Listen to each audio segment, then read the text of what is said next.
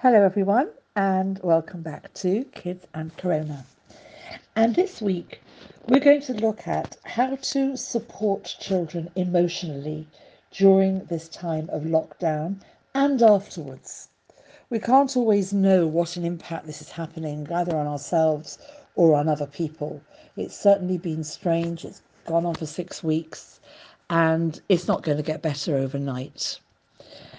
So, we're going to look at this week what you can, should, and also shouldn't do, but also what children can do with themselves for themselves to help themselves emotionally. But just before we delve into it, this time I want to make the age brackets a little bit different. What do under threes pick up in terms of emotion? Mostly they pick up on feelings, they pick up on tension, they pick up on depression, they pick up on happiness, they pick up on anger. You'll often see, for example, a, a two year old, 18 months even, looking at you hard to try and see whether you're cross. A baby will feel through the way you're holding them, through the, the tone of your voice, which we know they can tell from, they learn from being in the uterus. They really, really do pick up from there. A three to five year old will hear things and see things, but won't necessarily be understand what's really going on. They might see they will see people with masks and gloves and standing far away from each other, etc., but won't understand why it is and can actually get quite frustrated.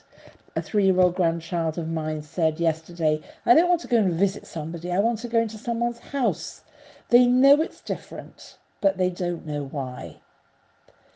And a 5 to 11 year old will hear and feel and pick up and understand to a certain extent, but not have strategies to calm their fears. And then teenagers, again, will feel and pick up and hear and see and understand, understand more, have some strategies to calm their fears, but this is bound up with their own teen angst and feeling anxious generally about themselves, it might add to their anxiety. The number one aspect of creating an environment so that children will open up and talk to you is that of trust. Children need to know that their concerns won't be laughed at, won't be shooed away, won't be made fun of so if a child comes to you and says they're anxious about something, and actually it's something very, very trivial, don't laugh at it. Because if you laugh at it, they will be less likely to come back and tell you about something more serious. If a child comes and tells you about something and you shoo it away, again, the not taking seriously will prevent them from talking later. And don't make fun of what they say. Children sometimes can say things, use the wrong word, and it's really cute, and you might repeat it in their presence. You know what she said? She said, Cavinaronus. Ha ha ha. Everybody around the table's laughing. And she feels mortified and embarrassed and humiliated.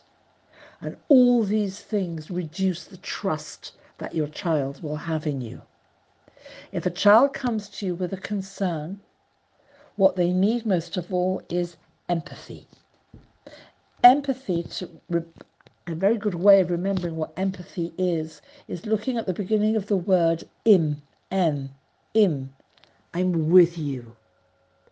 So if a child comes and says, I don't like to see people with masks, don't say, oh, don't be so silly, everybody's got to do it, blah, blah. It's, I can understand it really looks scary. If a child comes and says, But why are all these people dying?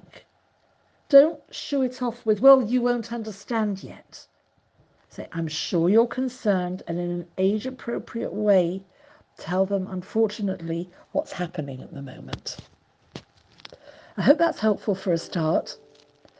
And tomorrow we'll move on with more that you can do to help your child feel well, emotionally well during this period. Have a good day.